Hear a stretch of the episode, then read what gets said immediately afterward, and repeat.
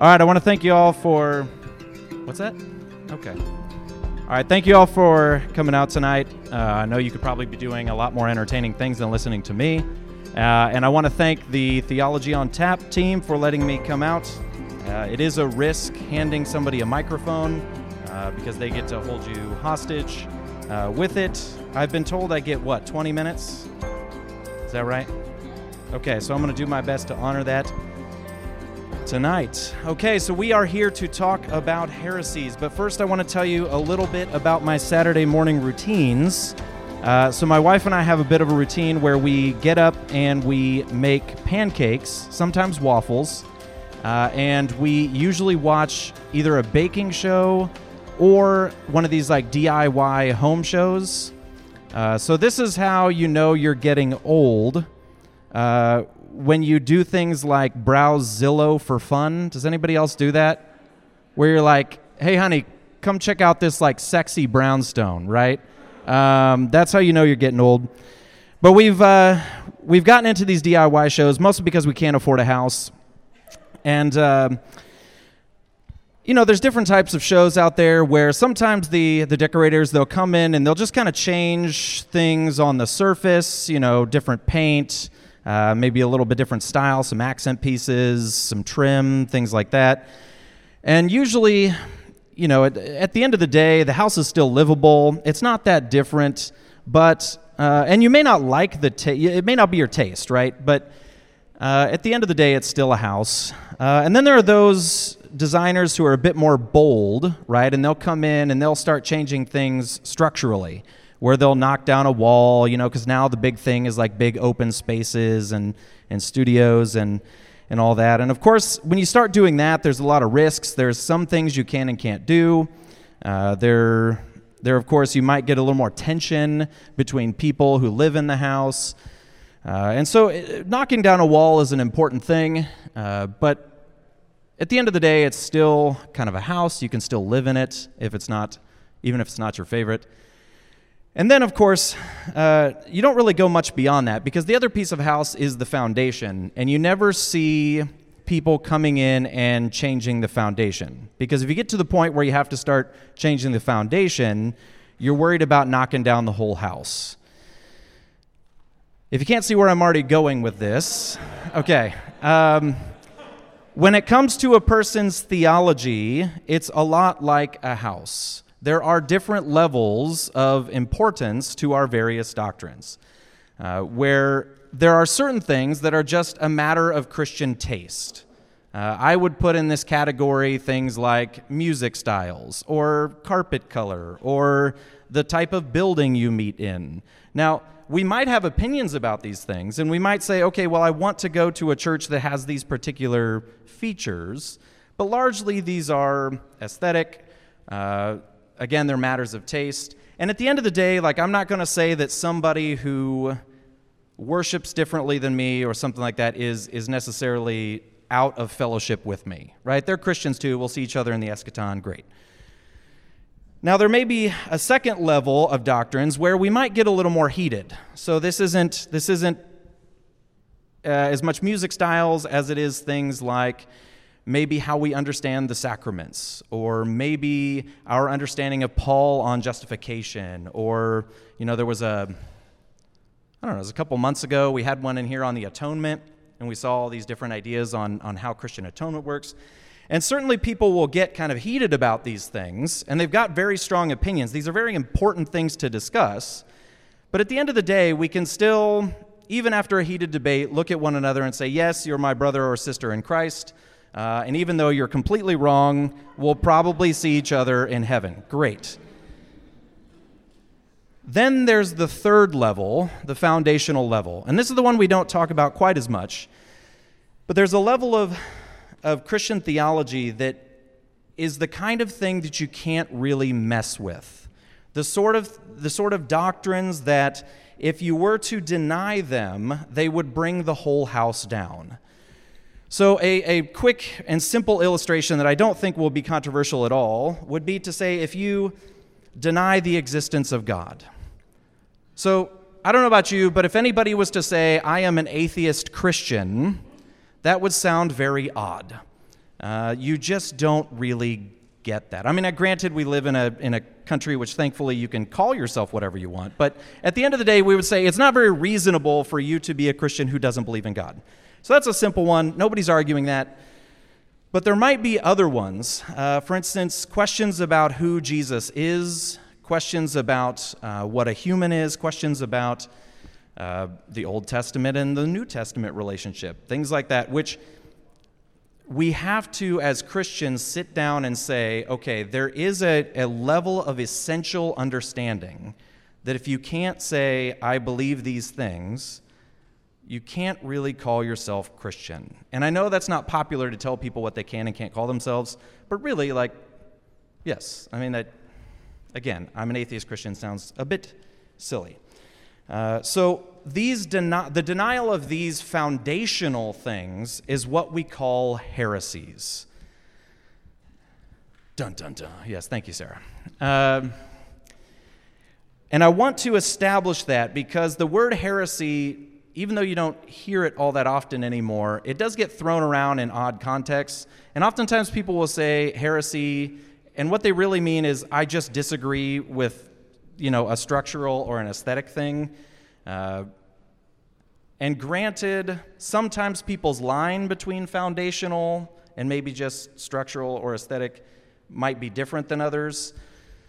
Uh, but at the end of the day, at least when I'm talking about heresy, I'm saying the kind of thing that you just cannot deny and still call yourself Christian.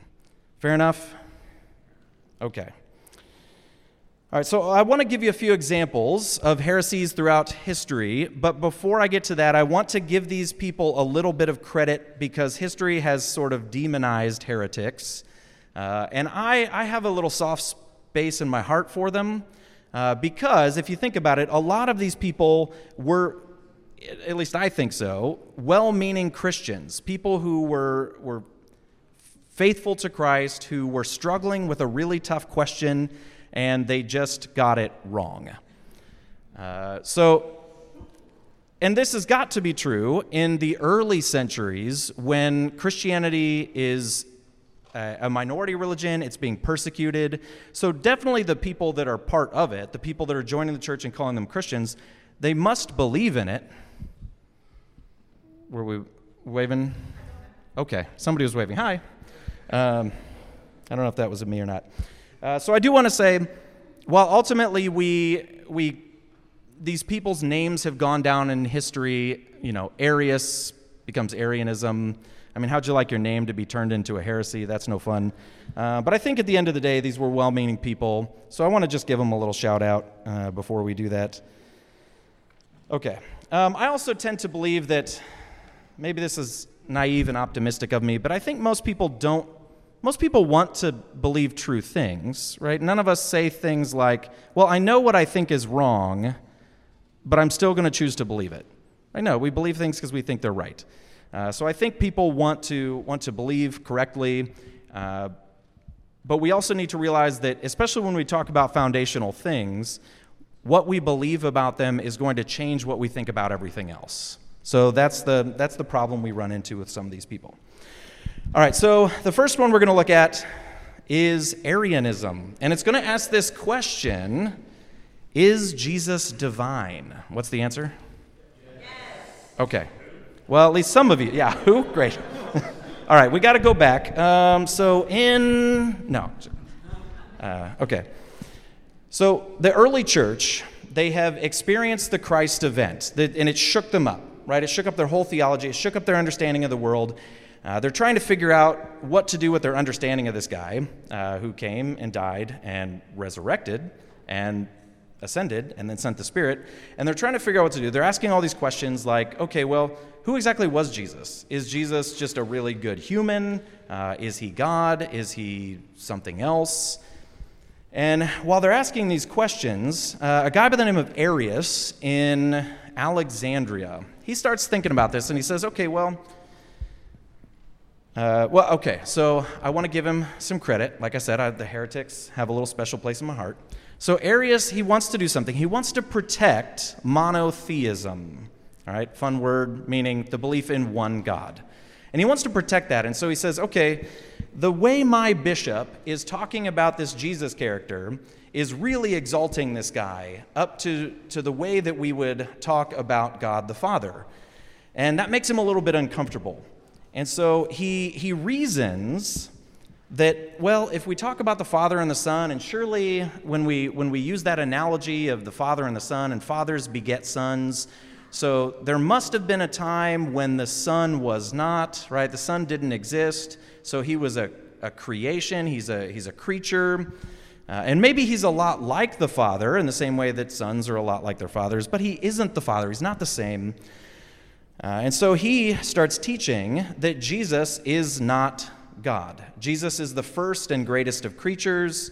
Uh, he identifies, if you're familiar with logos, that kind of term that we get from the book of John and other things. So Jesus is the logos. He's this, you know, he's better than us in a lot of ways, but he's not God. So Jesus can't fully comprehend the mind of God. When we look at Jesus, we don't fully see God. Uh, but in this way, he is, of course, trying to protect God from, say, polytheism, you know, worshiping multiple gods. The problem that we run into with what Arius is teaching is that in his attempt to protect monotheism, he's putting Christians in a weird spot because we worship this guy named Jesus, and if Jesus isn't God, what does that make us? Sorry, I'm a professor. I ask questions.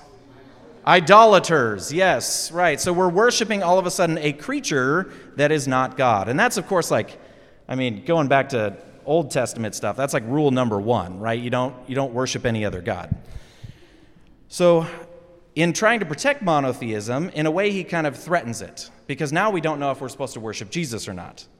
Uh, he also, in a way, threatens our understanding of salvation because if Jesus is a creature himself, and if we have this larger understanding that the, the fall and the rebellion was more than just the separation of, of humans and God, but rather this fall and rebellion has an effect on all of creation and all of its creatures, and that all of creation needs to be redeemed. Well, then, if you're all on the sinking ship together, and Jesus is a creature, how does somebody on the sinking ship rescue you out of the sinking ship. And so Jesus himself, theoretically, would need salvation. If only God can save and Jesus is not God, how does Jesus save? And so we run into a whole bunch of problems with this, and there's a big fight. And I think there's a, uh, there's, I don't, I think this is just a legend. Uh, but speaking of Christmas and Saint Nick, uh, there's a legend going back to this big council they call in a place called Nicaea, uh, where Constantine, the emperor, who himself is a new Christian, he wants to settle this matter because the church is arguing over it. And, you know, this isn't Christianity's proudest moment, but sometimes we do fight with one another. And in this case, uh, there's rumors that it actually broke out into a bit of a fist fight, and St. Nick ends up punching Arius in the face. I think that's a legend, I don't know. Uh, but there's a fun image of Santa for you. Uh, Santa cares about right doctrine. He is orthodox. That's what, you know, right, right belief. Okay. Uh, and then this is where our nice question about the Nicene Creed. And if you want to talk about heresies, creeds are things that help us uh, identify what these essential or foundational doctrines are in Christianity. So the Nicene Creed, or before that, the Apostles' Creed, other later councils or attempts to say, okay, if you want to be a Christian, you should at least be able to say yes to these things. And so that early, uh, or that Nicene Creed comes along and says, okay, well, Jesus is eternally begotten of the Father. Because a guy named Athanasius comes along and he says, all right, Arius, true enough, you know, fair enough, Father, Son, all that kind of stuff, but you carried the metaphor too far. Uh, it's not that God gave birth to Jesus or that there was a time when Jesus didn't exist, as in the analogy with human father and sons but rather uh, it's this sense of generation. So, our, our calling father and son is merely a descriptive of the relationship between the two people, but it doesn't describe the sense of creation, but rather generation. Uh, and if you don't know the difference between that, uh, ask one of the other people on the panel, uh, because my expertise is Old Testament, so I don't, I don't know. Okay. So, why does this matter? Because I want to, as we talk about these three heresies very quickly, I want to say, all right, well, this is old stuff, right? So, I mean, they've talked about this before. Why bother talking about these things? Believe it or not, these sorts of ideas are more present and relevant today than we realize. So, one, uh, when we talk about Jesus' divinity, this question of if he's divine, if he's just a creature and he saves us by, say, modeling salvation or modeling humanity or something like that, then salvation is not a deliverance at all, but rather just becomes this sort of message to try harder. Right? So, like Jesus, the, the great creature who managed to succeed, you know, perhaps we're just supposed to be like him and do better. Um, also, it creates a problem with us, uh, for us because if Jesus is not God, then in some way God becomes unknowable. Right? God is distant. God has not come to us. But Christianity has traditionally taught that Jesus is the full revelation of God. That if you want to know what God is like, you can't get any closer to God than when God became flesh. And this destroys that whole understanding. And then uh, finally, back in the when they talked about the atonement, was anybody here for that one? The atonement discussion? Okay, not a lot. Uh, so this may not make sense to you, but one of the the issues with Jesus dying is the people accuse Christianity of teaching this idea of divine child abuse. Uh, and you can certainly say that if what, Jesus, what God did was send a creature to do the dirty work in his place, rather than understand that God himself came down to die for humanity. And so, with a, you know, as, as we, or when we ask this question, is Jesus divine? And we say yes, we acknowledge that God loves humanity so much that God gives of himself. He doesn't send somebody else to do the dirty work. Uh, this is why, this doctrine is why, if you've ever wondered, uh, and I don't want to pick on any particular uh, under, you know, denomination or, or faith here, uh, but if you've ever wondered why, say, Jehovah's Witnesses are often considered outside the, the larger ecumenical Christian body, it's because Arianism is a large part of their theology. So, in if you read the the translation that they use, they actually have a different reading of the beginning of John, where in the Greek and translated into our English Bibles, it says the Word was with God and the Word was God. And in their translation, it says the Word was with God and the Word was like God, which is not there, which is not present in the original Greek, uh, but it is in those Bibles. So it's a it's a present day Arianism. This also becomes one of the questions uh, that comes up in our our relationship with, say, Islam. So we have Christianity and Islam have a lot in common. Uh, in terms of our, a lot of our outlook, um, our, our morals, things like that. And my understanding, correct me if I'm wrong, because I always hate when people who aren't Christian misrepresent Christianity, so I don't want to be the Christian misrepresenting Islam. But my understanding is that in Islam, of course, Jesus is a, a great teacher, uh, he is a prophet. Uh, there's actually an affirmation of the virgin birth, if I remember correctly. But uh, Muslims would not follow us on saying that Jesus is divine. That would be a big problem for them. And so this becomes one of the big divisions for us between Islam and Christianity is this question of the divinity of Jesus. Again, we've got a lot in common, uh, but there are going to be foundational things about understanding that uh, make us separate faiths. So this is Arianism. All right, not too many heavy eyes yet. Usually my students about this time are just like, okay.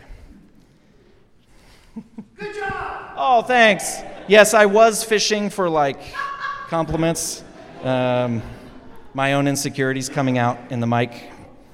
All right. so, the second one I would talk about is one called Gnosticism. And Gnosticism is a funny one because we talk about it like it's a singular thing, and it's really not. Uh, in fact, there's a lot we don't know about it, but we did find some texts at a fancy, you know, here's. Uh, Nag Hammadi. Uh, so that's a fun, anyway, a library that we found. So, anyway, uh, these are words that you throw around to sound really smart. Uh, so, I'll teach you some of these words. Nag Hammadi. Uh, you could actually just use it. You don't even have to know the definition because nobody else knows what it is anyway. So, just use it to mean anything, and people will be like, oh, that person's really smart. Okay. So, Gnosticism, we learn a little bit about. Uh, there, and this is the question if, if we asked earlier, is Jesus divine? And we say, as Christians, yes, that's foundational. You have to say Jesus is divine. This is the question of does matter matter? So, like matter, stuff, things, Are they important? Uh, it's also the question of how is a person saved and to what kind of existence? So, Gnosticism, as I said, it's not a central belief system. I'm going to present kind of one aspect of it that, that often we see. But early, it's not even a, honestly, it's not even, it doesn't quite grow out of Christianity. It's more of like a, a side thing that comes into Christianity in those early centuries. It's, it's all this Greek philosophy. They, they believe that there is something called the pleroma or the fullness that's out there. And it's sort of this divine spiritual reality, it's, it's, it's unified. And somehow that pleroma ends up shattering. And it emanates out from it all this, this like grand hierarchy of other beings and gods and things that just emanate out from this pleroma. And as you get towards the, you know, as you get further out, you make copies of copies of things, they get a little more distorted. You get to kind of the end of all these, I don't know, we'd call them gods or something, these spiritual beings. Uh, and there's one that goes by various names. My favorite is the demiurge. Uh, and the demiurge is this evil God. And this evil God decides to create the material world. So, all the stuff we see around us uh, this evil God is created. It, funnily enough, uh, the, the Gnostics identify this evil God with the God of the Old Testament. So when they read Genesis 1, they go, oh, that's the demiurge. He's the evil God creating all this stuff. And you and I, we are little shards of the divine pleroma that have broken off, and the demiurge has taken us and trapped us in these terrible, terrible bodies. I mean, mine's not terrible, right? I mean, but. Thanks. Um, the most humble person I know. Okay. So, anyway, we get trapped in these terrible, terrible bodies, and you can actually get a sense of where they would think that the material world is terrible. Uh, to exist, you know, we, have, we experience things like pain and suffering and sadness and all these other things. And so, you could, if your pain and your suffering and sadness are intense enough, start to think that life in this form is bad. And so this is the understanding they come to uh, spirit equals good, matter equals bad.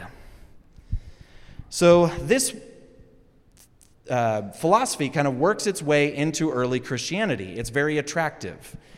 And there's some problems with this that you maybe could see forming. One, of course, it's going to deny a lot of what the Bible teaches us about creation. So, creation in the Old Testament, is a good thing. God creates the world and says, This is good. This is what God created us uh, to be in. Uh, it's this beautiful artwork. Now, we recognize that the earth is messed up right now, and we've got to, that's part of our story too.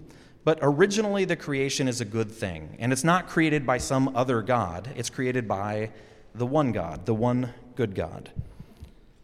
Okay. Another problem so, the way that they view salvation is that if you want to get saved, it's not because Jesus died on the cross or something like that. It's because Jesus passes on a secret knowledge. So this is a very like mystical kind of like Masons or one of those like secret society kind of things, uh, where if you get the secret knowledge, you can be saved. So you escape this horrible body and you end up like flying back to the pleroma and joining the divine fullness. So that's the idea of salvation. So not only does this deny the good creation, but it's going to deny things like the resurrection. So here's an interesting question. The scripture is pretty clear that when Jesus comes back, he doesn't come back as a ghost, he comes back with a body. But that would be very odd if Jesus' purpose was to come back and help us escape bodies. How does that work? Um, it also denies the idea that we are going to be resurrected, right? So this is an important part of Christian teaching is the resurrection. It also seems to limit salvation to the very smart people who can join the secret societies and uh, get this knowledge. Uh, by the way, if you want to be saved, you can Venmo me $100, um, and I will email you the, uh, the secret knowledge to salvation. Uh, okay. It also denies the importance of bodily existence. So I think if we put a little thought into it, we understand that the body plays a pretty big role in who we are. First of all, there's not this like really strong disconnect between my spirit and my body. Uh, we've got this word hangry, which we laugh at, but if you, if you realize that word exists because we recognize that something as simple as hunger and common as hunger can change our entire disposition. Right? So, this simple, common thing about the body has an effect on who I am. This also has profound implications for things like uh, discussions about race and gender. You know, does your, does your gender, does your race, does that play a role in your identity? Um, or does that just not matter? That's not a big deal. Uh, I think that's a pretty important question. It's also an issue between, say, something faiths like Christianity and Buddhism. So, Buddhism is very similar to Gnosticism. Uh, and again, I want to be careful about being the Christian who speaks for the Buddhists, so please correct me if I'm wrong. But a lot of Buddhism, uh, or within Buddhism, they look at individual existence like we have as a negative thing. That the goal uh, is not to Westerners mix this up all the time, where we think that the goal is just to reincarnate in some better existence. That's not really the goal of Buddhism. Even to reincarnate into the, the top, you know, become a king or something like that, uh, is still to be within this existence of suffering and individualism. So, really, what you want to do is you want to escape this cycle of reincarnation through uh, both enlightenment, through special knowledge, and ascetic practices or self denial.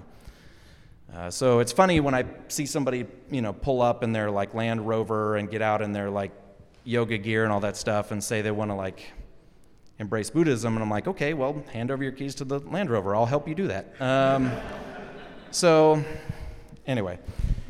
Uh, again, lots of wonderful things about Buddhism, not knocking it. I'm just saying it's a very different worldview. Are we already out of time? Oh gosh. Okay, I didn't even get to Donatism. Okay, well, I'll make it quick. I'll make it quick. Okay, so Donatism, another person comes along and says, uh, actually, I think this one's relevant. So I'll say it's a question early on Does an unworthy minister uh, invalidate sacraments? So there's an early, uh, when, the, when the Christians are being persecuted, Diocletian, the Roman emperor, he comes in and he says, Okay, all you Christians, give up your property, give up your Bibles, give up everything, quit being Christians. And some of them say, Okay. Uh, and it's hard to judge them from the outside, right? But some of them hand over the property, they do things. Well, later on, uh, when Christianity is no longer against the law, these Christians want to come back and they want to rejoin the church. And the Christians who had per, uh, persevered through that persecution, they say, No, you all are traitors. You gave up on the faith. Uh, and then the question comes in, and they say, Well, what if somebody was a traitor and they administered sacraments. Are those, sorry? Oh, sorry, sacrament. Uh, so the, the practices of the church, so things like baptism, uh, the Eucharist, ordination, things like well, it depends on the tradition you come from. Uh, it's, it's, actually a little harder to find than I think. Uh, but in a lot of traditions, these are means of grace, right? So these are ways that you kind of experience the grace of God. And so the question becomes if I'm a sinner, if I'm a traitor and I am the one administering the sacraments to you, are those sacraments still valid? And these, these Donatists, they say no. Uh, but Augustine and others come along and they say, well, actually, you're, you're making a couple false mistakes. One, you're not accounting for the fallibility of humans this side of the resurrection, because while we do hold and should hold our leaders to a high standard, they're not infallible, right? They, they aren't glorified yet. They're still um, subject to sin. And so uh, it also fails to recognize that the holiness of the sacraments is not due to the holiness of the person giving them.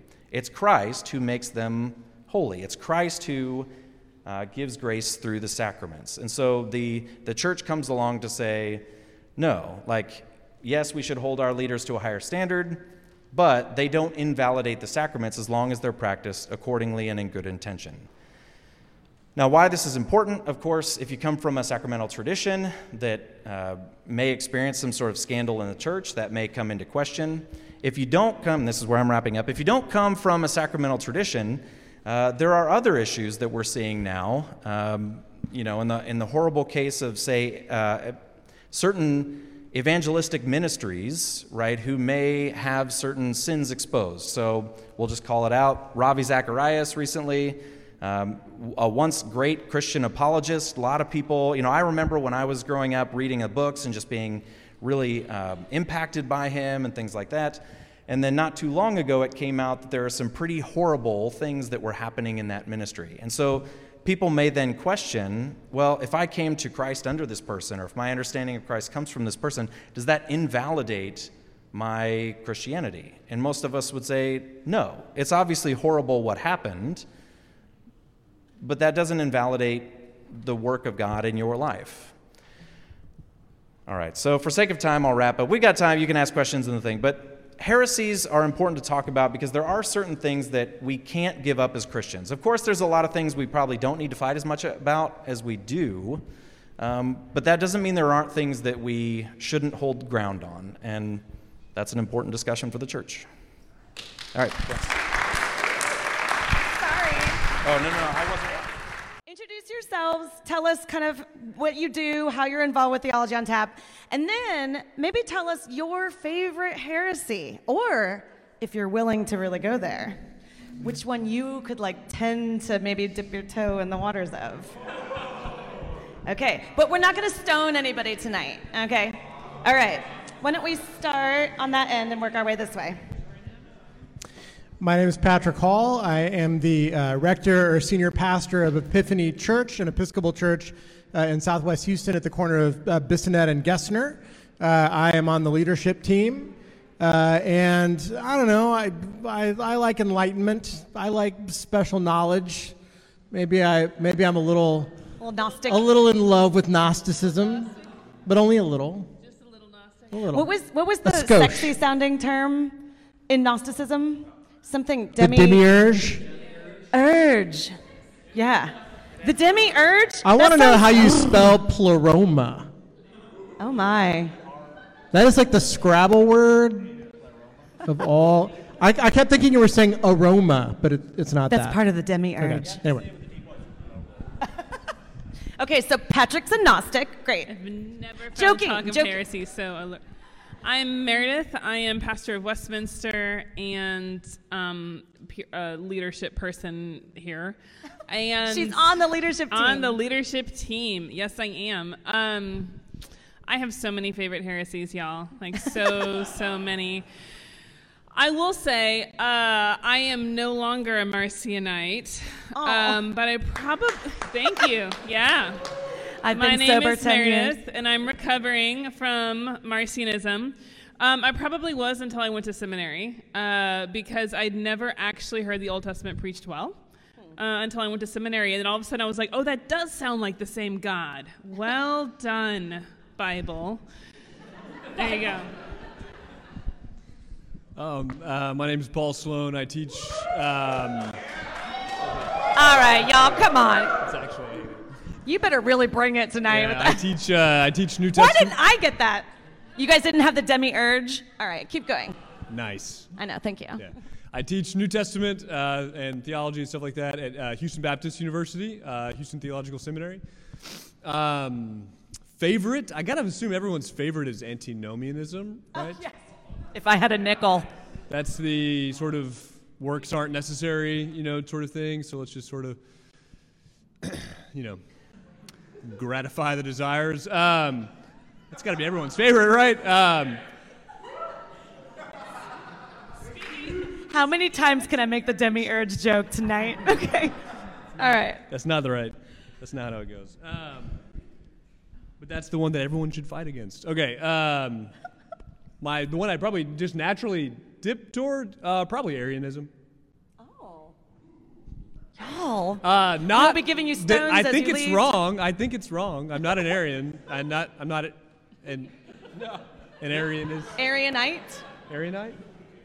Yeah, I don't know how you say that right. Yeah, I don't follow any of the Ariuses. Um, but it's like you, you know, it's tough. You know, some passages you got to really struggle with. I'm a Trinitarian. All right, here we go.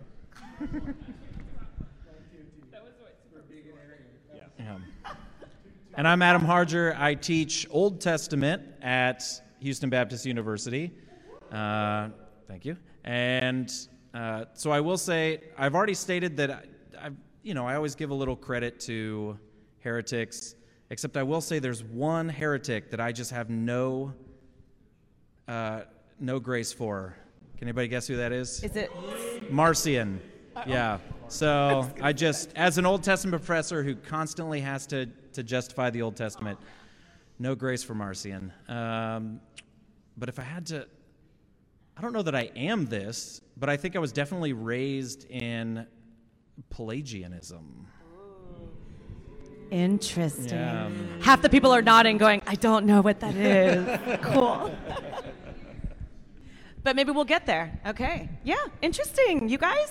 So eye opening. Okay. I'm going to see how many jokes I can get out of that. Okay. For our first question, two people wrote something similar, so I'm going to read both of these questions to you guys. This is kind of just basic heresy 101. How do we define a heresy? What role does Scripture play in this definition? And if we define it in terms of Scripture, how do we know if an interpretation of Scripture is heretical? And its corollary question is Who determines what is and isn't a heresy? Who should we look to for that definition? Do you need either of those read again? They're just passing it to Patrick. Poor Patrick. Give it to the Gnostic. He has a lot of knowledge. Wow, that that happened that happened fast. Uh, okay, so uh, so basically, I think the question, if I were to summarize it in one sentence, is where do like where who has the authority to say something is a heresy? Is that does everyone agree with that summary of the Well, question? and if scripture is involved, how do you know you're not just interpreting right. it? Who or what? heretically? Who or what? So the heresies are, I think, um, mostly uh, accidents of history, um, in the sense that in the very early uh, days of the Christian movement, there was nothing nailed down, and so there there was was really not a not a ton of um, of of buoys to, to to determine where the safe swimming was and where the safe swimming wasn't. And so people sort of went swimming in all kinds of directions, and there was no real centralizing force in Christianity. You had Christians in Egypt, you had Christians in the, the, uh, in the Near East, you had Christians all around the Mediterranean basin. All of these churches were somewhat autonomous of each other, and you had theologians doing theology in all those places. And out of that incredible sort of morass of theology, some very bad ideas emerged uh, and some very good ideas emerged. Uh, and so then it was incumbent upon the church to determine what were good ideas and what were bad ideas. Um, and that accident of historical becoming is how we arrived at what the sort of uh, what the what the major heresies are. And most of the heresies emerged within the first couple centuries uh, of the church's life. So it's an accident of history. Uh, scripture is is often in, in it can be very deceiving in terms of heresies. Um, and the reason for that is that Scripture was not written with a Nicene, you know, no one was writing the Bible with a Nicene creed in front of their face. And so what that means is that, um, is that a lot of the heresies, uh, you had Christians who were marshaling Scripture to the cause of their heretical interpretations of Christian practice. Um, and so figuring out uh, how to interpret Scripture uh, w- was part of the trick. Uh, what are good interpretations of Scripture? What are bad ones? Marcionism is a great example of that right? I mean, a lot of people read the Old Testament and the New Testament, and because they're conditioned to read the New Testament with this grace lens, they read the Old Testament and say, oh, the slaughtering of the Canaanites? That's not God. God wouldn't, wouldn't do that, right? Uh, and so it actually takes some understanding of, of what the safe swimming zones are to be able to interpret Scripture well. That's a really long answer. There you go. Do you want to add any? I mean, I can't. I think so. I think the the so the historical question, the historical answer is is is broadly what Patrick lined out. And for for most Christians, we point back to these ecumenical councils, right? That everyone agrees on. Um, before the split of the East and West Church, um, that all Christians agree are kind of the basics of the theology. Um, but of course, coming into the modern day, the question who gets to decide a heresy becomes a quite modern day question. And there is a lot of differences based on the organization of your church. So if you are Roman Catholic, the answer is is a lot simpler because there's an authority right that decides for you uh, heresy or not heresy if you're in the protestant tradition uh, it, it, it becomes a little dicier. So we have we all agree on certain creeds. We all agree on theology. But the way the exact way that gets played out today um, is different per church and often comes down to uh, a discernment at the local church level about how you're going to implement things. Um, so in my in my tradition, in Methodist tradition, we talk a lot about um, reading scripture through the lens of tradition, reason, reason and experience. Um, in other in in in Baptist traditions, there will often be um, local churches getting together and having a council of elders who make decisions for the local church, it, it, it does get fuzzy. And I think I want to acknowledge that that's part of what's in the question. So, who gets to decide? Um, there's a little bit of an authority question there um, of how much question, how much authority does an actual local pastor have to, de- to decide these things?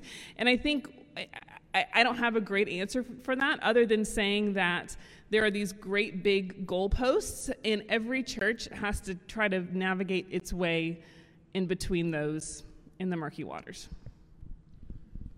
I was just going to add one thing about uh, scripture. Early in, in, all the early debates, in, including in uh, in the late 300s, um, scripture was always a, a, formative aspect of the of the conversation. Um, this is why I, I again, I'm not, um, I don't follow Arius here, but from Arius' perspective, he was trying to read Colossians 1 as well as he could. He he thought he had the best reading of Colossians 1, where Christ is called the firstborn of creation. You're like, look, firstborn of creation. That means he's a part of creation. He's created look, I've you know. So he he's trying to make the most sense of the text uh, that they have. So I mean, from Arius' perspective, he's got the best reading of Scripture. So then, it, so then it does become an exegetical, a scriptural exegetical debate in the in the councils. Um, and Arius' position was, in my opinion, rightly um, not followed. Uh, but scripture, just to answer that aspect of the question, scripture was always a formative aspect of the of the conversation, um, and who who's got the right interpretation of it. Um, yeah. I'm going to move us on because we have so many juicy questions coming in. So, you guys have talked a couple times about Marcionism. It was in the trivia question, but it wasn't part of your talk. But uh, this person says In the trivia question, you made it seem like the God of the Old Testament and the God of the New Testament are the same. But it seems to me the God of the Old Testament is pretty angry and jealous and wrathful. And then Jesus came on the scene and was loving and forgiving. Am I a heretic now? Yes see yourself out. Wouldn't it be funny if oh somebody just went to the bathroom? That's the heretic. I'm kidding. I'm kidding. He just has to pee. Okay. Do you want me to read it again? No, I think everyone's Okay. just gonna say yes. That's it. You're just gonna label this person yes. No, uh, Help I'll, I'll, people I'll, out. I'll, I'll let Adam do this one. A- Adam loves this one, so I'll That's the next. No, I, I don't love this one. Yeah. Well, you love the Old Testament. Yeah. Oh gosh, there's so much in this question. Um, no, I'm gonna. I have to think. You've got to answer. I will tell you if you're interested in this topic, we have a couple of podcasts that you could listen to. One of them is actually with Adam, where we talk about the violence in the Old Testament. But anyway. Okay, so I will Yeah. say the more you study the Old Testament, the more you discover that it's not nearly as angry as wrathful as God as you think it is. And the more you study the New Testament, the more you discover that Jesus is actually angrier than you think he is. And both of those are true. And and and the more you actually delve into the, you have to actually study the text, right? So you're not going to get it if you're just hearing sermons on a Sunday morning, because uh, sermons on a Sunday morning can't do the same for you as if you actually go into the text yourself.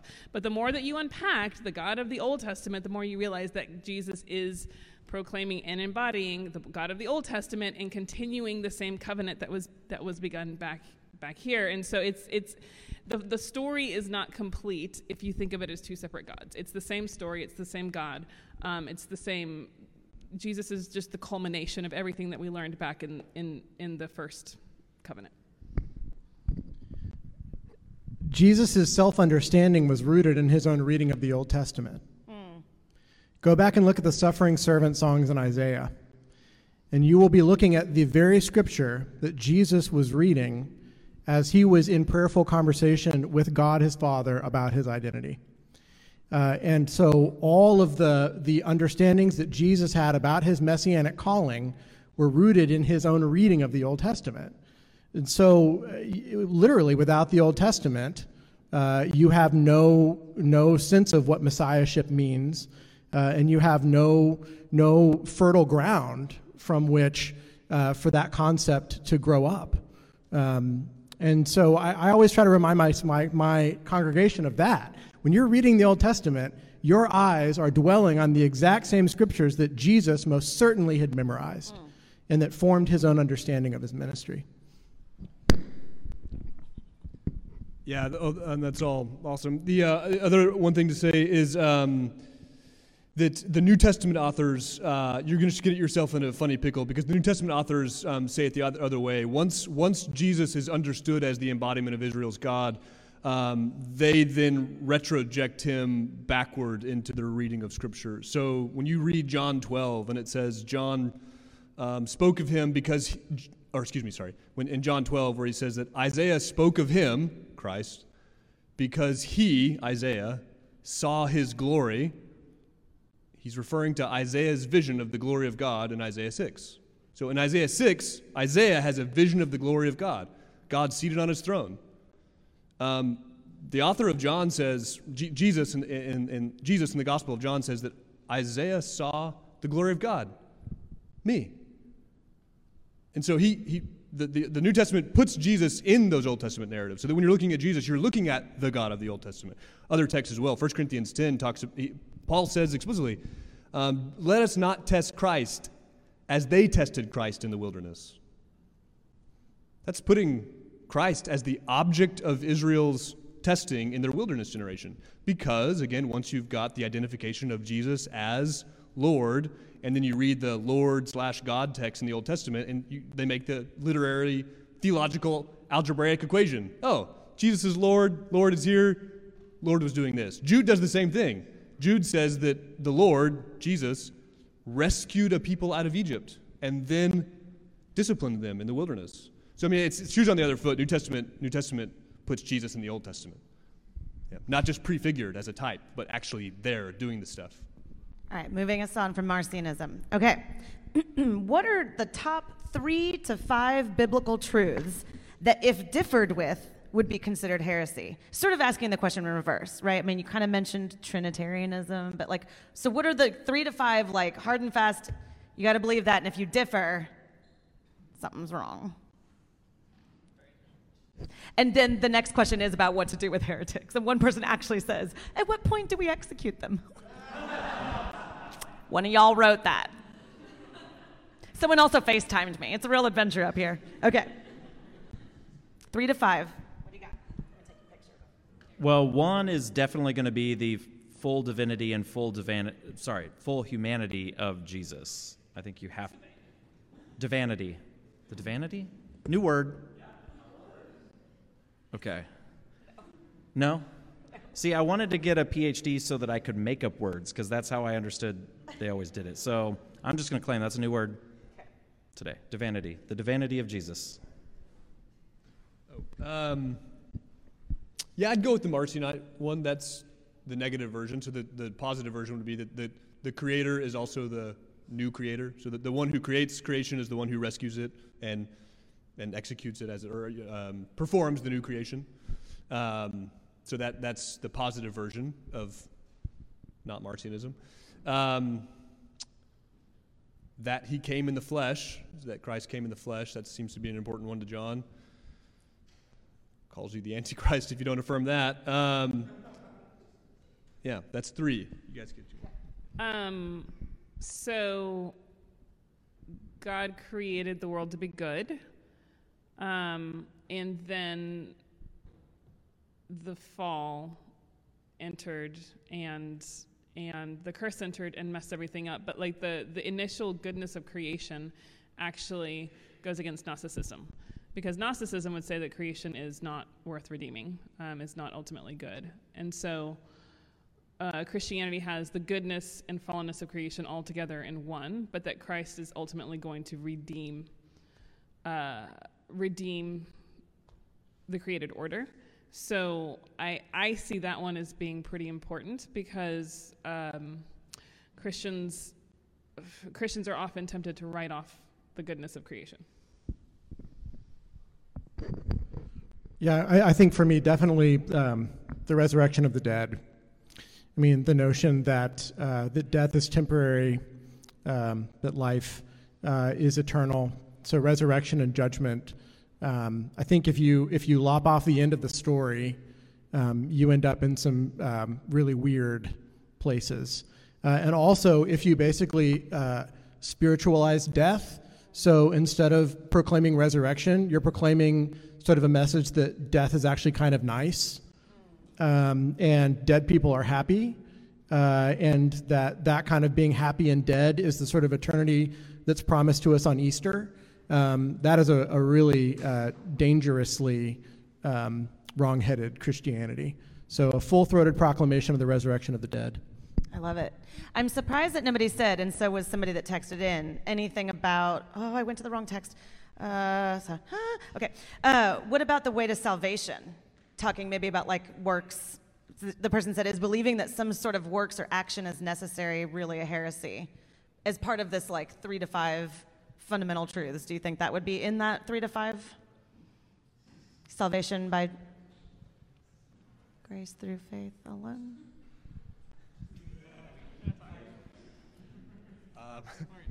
No, I, I think I think uh, works are necessary as, as an aspect of uh, yeah judgment. That's just based. That's just explicit in James. You're, of course, you're justified. You're not justified by faith alone. You're justified by works. Um, so yeah, I, I um, Paul talks about judgment by works in several texts. Um, so does Jesus. So yeah, I, I I'm I'm the wrong guy to ask that. Uh, I I think. Sounds like it. Well, I mean. certainly not heresy. I, I, I might say the opposite. It might be heresy to say the opposite might be heresy to say that works aren't. Okay, necessary. so remember when I told you that we all disagree? I have a feeling maybe somebody else on the panel would not maybe agree with that. Feel free to grab the mic and, and explain. Or not. I just saw I saw some wiggly eyes. I wouldn't say I disagree with it. Uh, I think it's a question of of um, of how we understand how those works happen. Right, sanctification um, is a process whereby the Spirit grows um, the character of Jesus Christ within us. Uh, and so the works are the natural extension of what grace is doing in our hearts, not a sort of like uh, gritted teeth willing your way into uh, heaven or into God's good graces. So I, I think um, that's the delineation for me. Yeah, but see, all of that, I don't know if I would put any of that at like foundational level heresy. Like, I feel like we we disagree I feel like what is most important is what God has done and who God is, and like the the stuff about what how we enter into the salvation um, that Christ won for us is a much lower level than the kind of foundational Christian beliefs about. Which is why when we were all naming like what the core truths, we went to we went to a whole lot more about God and a lot less about us. Hmm. Well, I will say, because we're understanding works to be a little bit. So if the question is can somebody just not need Jesus at all and sort of just be a good person to get into heaven? I assume that would be heresy, yeah. right? Because you're you're denying like foundational things. So if that's what your question was, can I just like give up Jesus and be a good person? Then yes, but that's not how. Yeah. Hey. Uh, good job. Yeah. Okay, I'm going to combine three questions together that have to do with what to do with these heretics. Okay, they go from nice to not as nice. Here we go. What should we do when we hear heretical teachings? It's not like we're still burning heretics, but I also don't think I should stay silent. Number two. How should authorities in a church community respond to persistent heresy in a member if repeated attempts at correction have failed? Excommunicate, keep the member away from leadership, etc. And speaking of etc., our third question is it ever okay to execute a heretic? Oh, there's more. It's this person is five one five. No, I'm kidding. It seems I'm joking. It seems like there may come some time when it's okay. Heresies spoken persuasively enough by someone with a large platform could lead many to eternal damnation. Discuss. Okay. Happy to hand it. Yeah. We are not accepting liability for anyone who goes around shooting heretics. So, okay, okay, on a serious note, on a serious note. Um, if you look at church history, it gets very bloody very quickly because uh, these were life and death matters. And so when we look throughout church history, everyone was executing everyone else. Like there's no, no one has clean hands in this because this was considered a life or death matter. And, um, and so it, it, there were a whole lot of people executing each other. Um, I don't think it's a bad thing that we have come out of that age. I don't. I don't think we are worse off now for being in a position where it's unthinkable to execute a heretic. Um, I think that actually possibly brings us a little bit closer to what Jesus envisioned as the witness of the church, as a church that embodied shalom and peace and forgiveness. I, I don't, I might take them out of a position of teaching, but I'm not going to kick them out of the church because I don't want them to stop hearing the truth, right? I don't want them to stop coming and receiving and stop coming and, and listening because ultimately I believe that their wrong belief is going to do more damage to them. And m- the best thing I can do is to try to put them in a place where their belief is corrected. The, the, the, the problem with heresy, and I know we get really funny about this, and I know it gets academic. The problem with heresy is that what you believe actually does affect you spiritually right? This is not just academic, this is not just passing a history test. I have counseled so many people whose wrong beliefs about God are killing them on the inside. There was a woman that I walked through who had just a terrible history in her background, and she she kept we kept praying, we kept reading through scripture, and at one point we were reading through the resurrection passages together, and we got at the point where Jesus met Mary Magdalene. And he says, uh, Woman, why are you weeping? And she looks at me and she goes, Why is he yelling at her? And I was like, What? and what I realized is because her belief was so strong that God was mad at her, that it had infected everything. It affected the way she treated her husband, it affected the way she treated her children, it affected the way she saw herself. In walking through that with her, that that is an untrue belief about God was one of the most liberating experiences for her. So, when we talk about confronting heresy, we are talking about confronting the lies that enslave people rather than setting them tr- free with the truth about who God is and therefore the truth about what God has for them to become. Preach. Okay, so that answers the question about people coming to church that have wrong beliefs. What about people with a big platform? That's what the the more aggressive text. Well, those you about. can execute. Huh? Oh, okay. She's like, it's all jokes. And then she made one. Okay. Well, now the question has changed. well, feel free to speak to the other thing too. I just want to make sure that part that person gets their yeah. question heard. Well, I was just going to say we would be naive if we thought that some of the violence in this was all theologically motivated and not, you know, politically and socially motivated as well. There were a lot of things going on. Um, so I agree. I'm glad we kind of came out of that.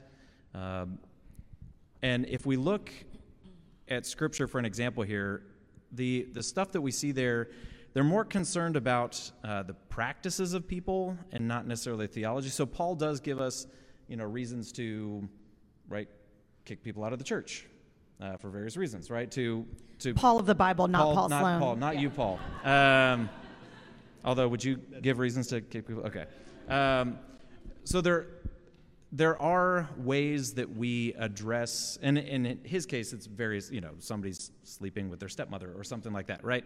Um, and and so it's not as theologically motivated. But if we understand that not only does do certain wrong beliefs harm us as individuals, we also have a responsibility, especially as leaders, to protect the community. Uh, and so there is a you know, while I wouldn't advocate for harming anyone, uh, there may be reasons to put somebody out of the community, even if it's only temporarily, right? Because we want to be redemptive, we want to um, do what's best for that person, but we also have to hold in tension the good of the community. Now, what you do with somebody with a big platform, I don't know, get a bigger platform? I, I have no idea. Anybody got a. Well, there's another question later that asks a question that I think will take us back here. So I'm going to move us on for now and hope that we kind of come back here You'll see where I'm going with it. But for now, I want to ask three texts came in that are a little on the lighthearted side. Maybe they didn't think they were lighthearted. I do. So I'm going to ask those and maybe do sort of like a quick shot, like answer, but answer kind of on the quick side, and then we'll go back to the heavy stuff. Okay. One, do dogs go to heaven? And if yes or no, what heresy does that adhere to? Disneyism? Or- Disneyism. I love it. Any thoughts on pets in heaven? Animals in heaven? I don't think so. Oh, no. I, I think there are pets. I don't think your dog Fluffy from when you were a kid is necessarily going to be there. Adam. I'm sorry. You might have a new Fluffy. You might have a new Fluffy. I'm sorry, you're. I mean, so in in Isaiah's passages of the new creation, it is mostly non-humans, right? It's the lion lying down with the lamb and the wolf Fluffy. and and Fluffy playing over the adder's den. And so the image that we're given of the new creation is a completely restored new creation. Now, I don't know if there's an individual. Yeah, the the the uh, I don't know though. What do you have against Fluffy? My gosh. I don't think it'd be heresy to say no. I don't think it, it's, I don't think it'd be heresy to say absolutely no. Uh, now that's a heresy. Um, Hey. But like the the the complete uh, focus on resurrection being for humans only, I think is not biblical. Okay. I think uh, I think it's a mistake to understand resurrection as being um, kind of a, a point in time. In other words, like on December the 14th, 2035, the resurrection will happen. I think it's more appropriate to think of resurrection as uh, all times, people and things in the cosmos being gathered together uh, into eternity uh, with God. Um, and so, what that means for Fluffy the dog, I don't know. Um, but I do think it means that uh, as a resurrected person, you will not experience life um, in the same sort of linear uh, way you do now, where you have no access to the past or to the future. I think you'll experience life more like the way God does, where past, present, and future will, will all be equally accessible. So the you that is resurrected is not the you of December 25th, 2040. It is you as an entire being through the entirety of your existence. So what that means for dogs, I don't know. All right, Adam, are you going to try to redeem yourself here? You're the first time we've ever had a guest speaker be booed. That's fine. I'm so sorry. I'm, it's I fine. like you. It's fine. In my defense, I grew up in the country, and sometimes you got to eat the animals. You can't, you can't get attached to them. Okay. And I feel like if Fluffy's resurrected, Fluffy. I mean, you don't eat Fluffy, but you know, You're, But you you're know, making it so much better. you yeah. you resurrect the cow. You gotta. Re- you got. I know it's fine. It's fine. Let's you move gotta have on. somebody to hate. okay. Adam was like, "Hold on, I got something else. I ate my pet." so, did you think about that? Um, All right, these were supposed to be quick, all right, all right. but speak your piece. Do you have something Now, quick? Romans, just to change the question, the question mentions heaven, right? You know, the, the New Testament characteristic is to talk about new creation. Uh, I think that's appropriate in this context. Uh, Romans 8 talks about uh, all, all of creation that is currently groaning, and all of creation will be redeemed from its slavery to corruption. So, uh, to, the, to the degree that animals participate in all creation, I think animals are uh, participants also in the glorification of the future. Um, Okay, so search for Fluffy when you get up there, and we'll all go. We'll gather together again and see what happened. Okay, next sort of more lighthearted question: Is the Left Behind style eschatology? Eschatology is a fancy word that means like what happens in the end of all things. Is the Left Behind series? Is it heretical? I think it's wrong. I don't think it's heretical. Okay, can you help make that distinction a little like? Yeah, I think it's a wrong belief. Uh, I don't think it. I think it's a misreading of some texts like Daniel and Revelation and Ezekiel. Uh, it applies a, a certain kind of um, hermeneutic to Daniel and Ezekiel. It, it, it, it applies a certain kind of uh, reading strategy to Daniel and Ezekiel, and applies it also to the Book of Revelation. It also just, I think it's a misreading of passages, so I think it's, I think it's incorrect. But I don't think it necessarily is. Yeah, I, I don't. Can I? So for people that are like, I don't know what he's talking about, the Left Behind series, a lot of us know, but there are kind of three camps of things that happen at the end of all times. I'm not going to get into all of them, but one of those camps is represented in that series. So there are a lot of people really lovely people who believe that. So you disagree with it, but you would say it's not a heresy. I just I know there are people in this room that are like squarely in that camp Yeah, and that- read scripture faithfully.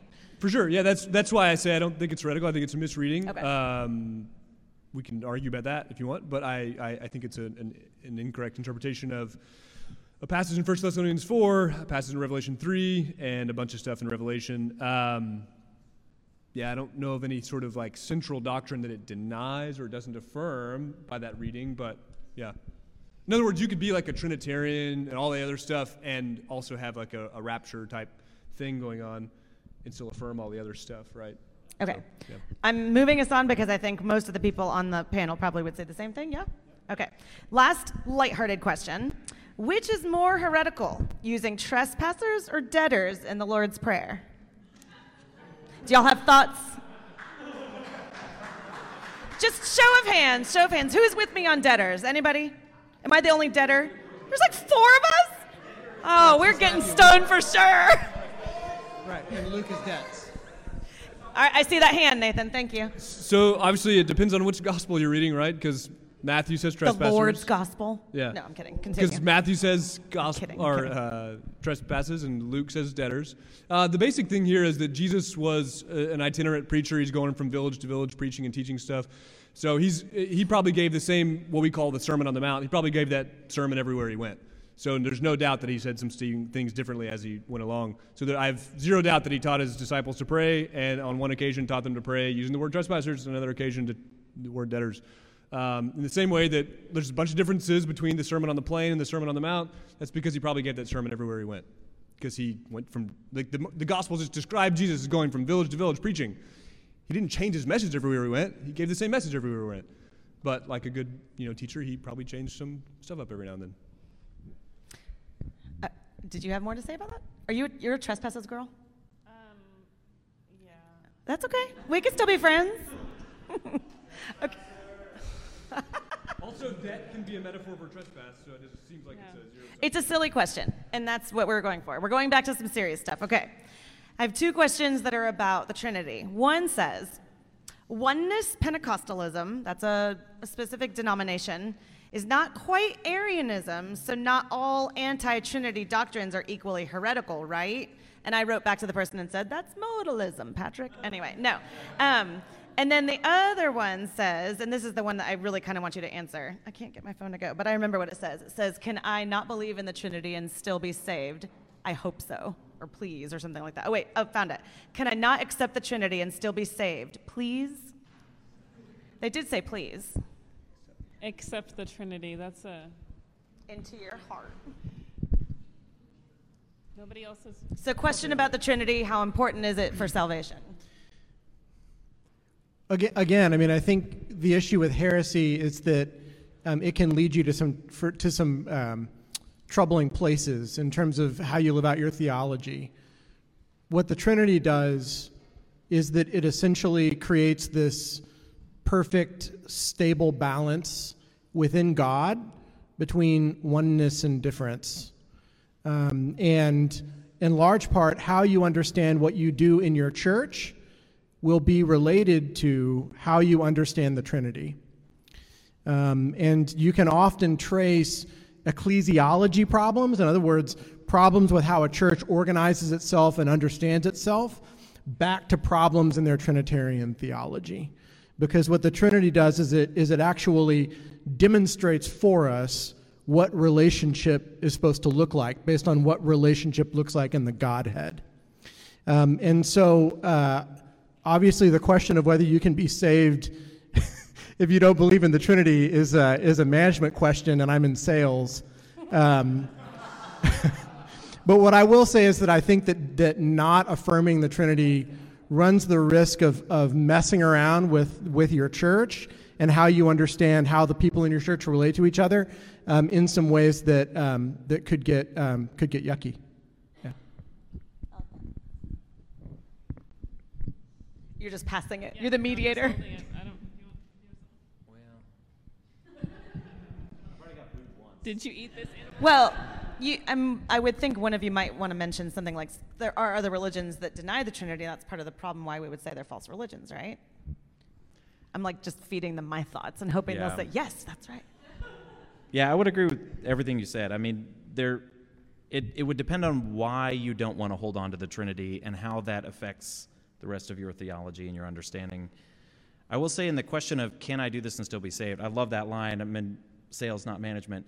Uh, I, I will say there's a part of me that is hesitant about tying salvation directly to a, a cognitive exercise, right? So this this having the correct theology.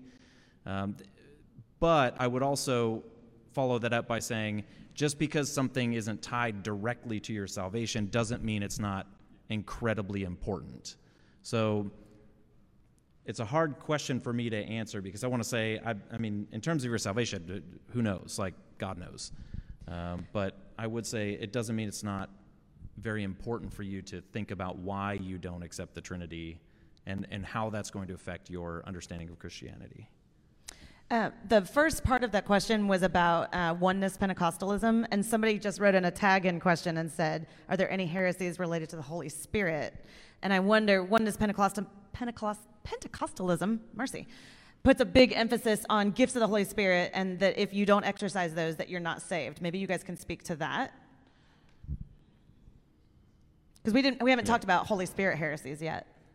Well, this is where we're getting into New Testament territory, so I'm getting He's gonna of pass it to Paul. But I will say, you know, I, I have had people tell me, you know, because I don't possess certain gifts, that I am not saved. Again, I don't. We're talking heresy, so but I, I think that's wrong. Yeah. Uh, and I think that's, you know, Paul says, well, that's where this Paul can probably quote it better than I can.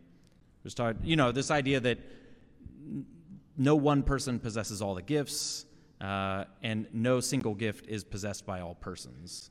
I can't, maybe somebody can help me out with the actual verses there, but I would say that's incorrect. So you would all agree that there's that's an incorrect idea that if you haven't displayed certain gifts like speaking in tongues, that that, that you're not saved. That would we'd all agree that's incorrect. I would say that's certainly incorrect, and it. I wonder if it's heretical for creating a soteri- uh, soteriological meaning, um, sort of a line in the sand of you must cross this line to be saved. Making that sort of declar- declaration um, is potentially heretical. I guess I guess I don't know. It depends on how you define heresy. If we're defining heresy as you know proper affirmations about the nature of God or something, then then no, I guess that's not a heresy um, because this is more about like sort of the body of body believers and what they should or can do.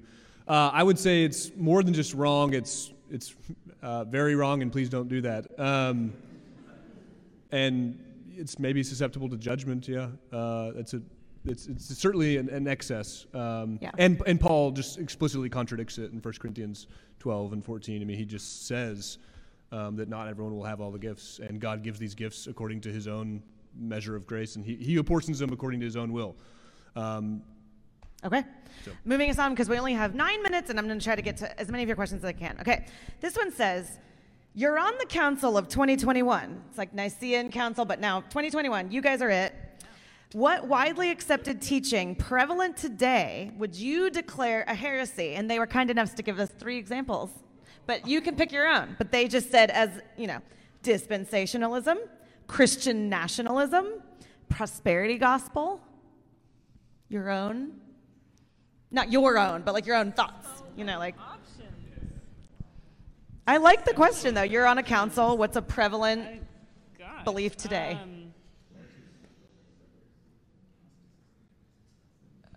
I can go on about the enneagram Gosh, if I have to want. think. So, okay, I will say most of what we are facing today, I still see as a rehashing of the old stuff. I see very little that's actually new. Very, very little that's new. Christian, not like, I think I could ground an argument against pretty much everything I see wrong today in these old heresies that we've been talking about because I don't think we're good at inventing new new errors or sins. I think we just kind of rehash the old stuff. Um, so I, I will say what I find myself preaching against most, um, because of the demographic um, I normally find in my congregation, is not any of the ones that were mentioned. um, but more a sense of simply um, apathy from prosperity. Um, the sense that we are coming to church because we like God and not because we need God. Um, in the sense that we are somehow doing God a favor by showing up in church and not that we're here because we, we desperately need the salvation that was offered to us. And I think that's simply from living in a comfortable society um, that has not seen war or famine or poverty or anything um, in, in, in a generation. Um, that's whatever we want to call that heresy, that's what I mostly find myself addressing. You know, I um, th- theologically, some of the most important thinkers for me were people like Stanley Hauerwas. And there is this very strong kind of uh, neo Anabaptist strand in my Anglicanism. Um, and I'm deeply troubled by um, the contempt that many of us have towards Jesus' command that we love our enemies. Um, and if I could make a heresy out of marginalizing the absolute centrality of enemy love to the gospel, I would.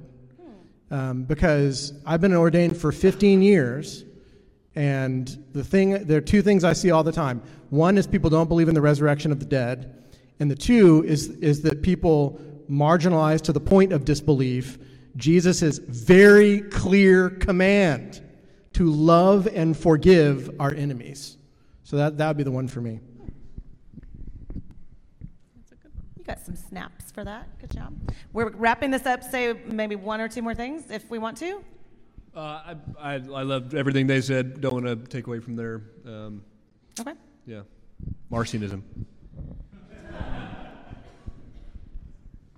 Yeah, I don't know if there's. I, it's definitely rehashing a lot of the old classics. Um, I think a lot of it, just in my experience as a teacher, is we were. They talk about a kind of biblical illiteracy, but there's just a general sort of, and this is me, maybe again. I might as well sound elitist because I already hate puppies. Um, He's a puppy. We all thought he was a dog. Good grief. This just gets worse yeah, and worse. So. oh my gosh.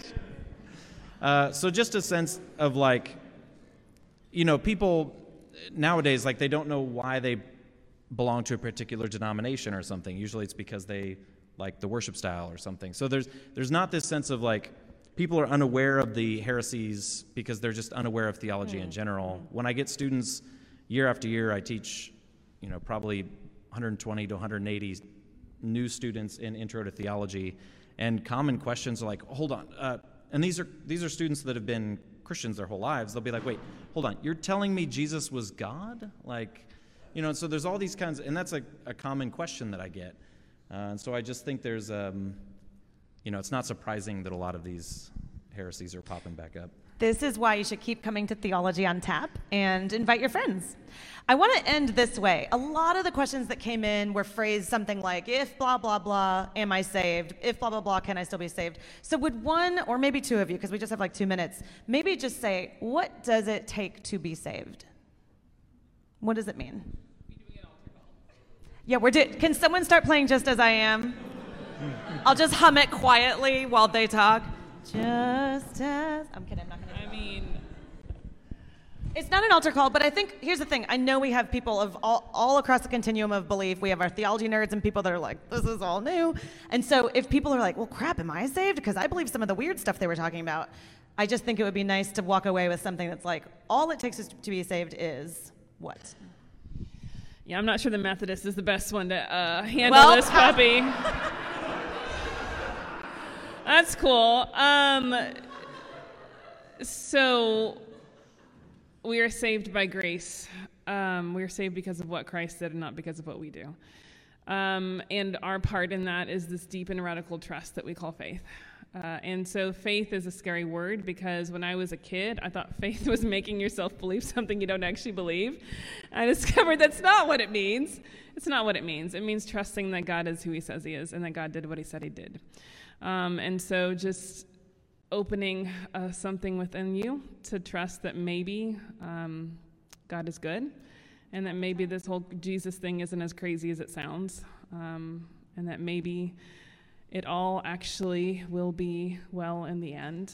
That's that's what it is. It's trusting that God is who He says He is, um, and the rest is up to Jesus. I'm going to give a, a, good Anglican answer, which is that if you have been baptized into the body of Christ, uh, meaning that you have been made a member of the body of Christ, not just through a, an, an, act of, of outward ritual, but also through uh, a union of your heart, mind, and soul with the body of Christ, uh, and you are, are living in union with the body of Christ, then you're saved as part of the body of Christ. Um, and I think it's, it's as simple as that. Your journey will take you many places. You'll have moments where you're down, moments where you're up, moments where you move forward, decades where you move backward. But if you are knit into Christ's body, the promise of grace is that on the last day, Christ will have outfitted you to stand at judgment and be saved. And you can trust in that. Do either of our resident Baptists yeah. want to say anything, or should I wrap us up? You can sing if you want. Uh, no, I, I mean, uh, uh, uh Patrick's um, um, worded there at the end, I mean, um, you as well, but Patrick's particular vocabulary of being knit into the body of Christ, um, I mean, that, that's, that's that speaks to Paul's um, point uh, throughout Romans, um, which is that those of you who've been baptized, you've been baptized into the Messiah, and so that now you're, you're, you're participants in Him. And that because you belong to Him, He gives His Spirit to you, and by virtue of your possession of the Spirit, you, um, you remain, Paul is confident that you will remain devoted to the one who loves you. Um, and, and because of that, as he says in chapter 14, um, the, the, the, the same one who dwells in you will also enable you to stand in the, in the day when he judges. Um, and so, um, yeah, confession that, that Christ is Lord and that God raised him from the dead and that uh, you've been unified with the one who will recreate all of creation, uh, namely Christ.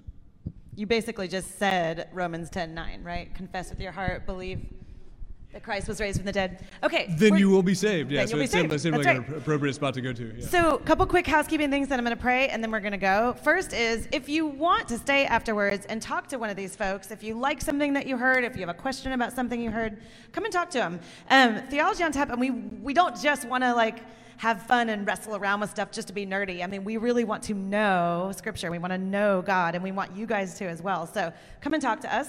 Um, that's the first thing. Second thing is, if you haven't voted, please do vote on our next topic. Our next one is February 8th, and you can put those in that basket or just shove them somewhere in that little area over there. Ashley is pointing to the basket. Beautiful, Ashley.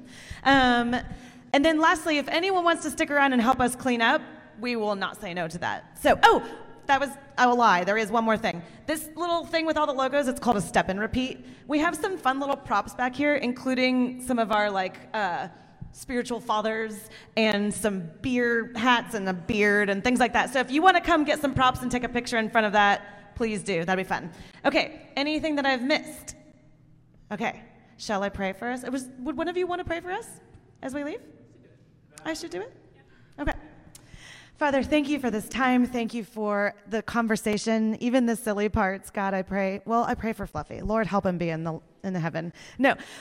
God, I am so thankful for so many people that are faithfully reading scripture, wanting to know you, wanting to teach about you, and draw people in. I pray that tonight um, this will spark something in our hearts that will want us to know you more, that will draw us back to Scripture, um, back to you in prayer, in meditation, um, that will know you more. And for those here that don't know you, God, I pray that even now, God, that you would be sparking something in their hearts that says that they want to, that you would be drawing us closer to you, making us salt and light, and then sending us out into the world with the very good news that there is freedom in the truth of who you are and what you have for us. I pray these things in your name. Amen.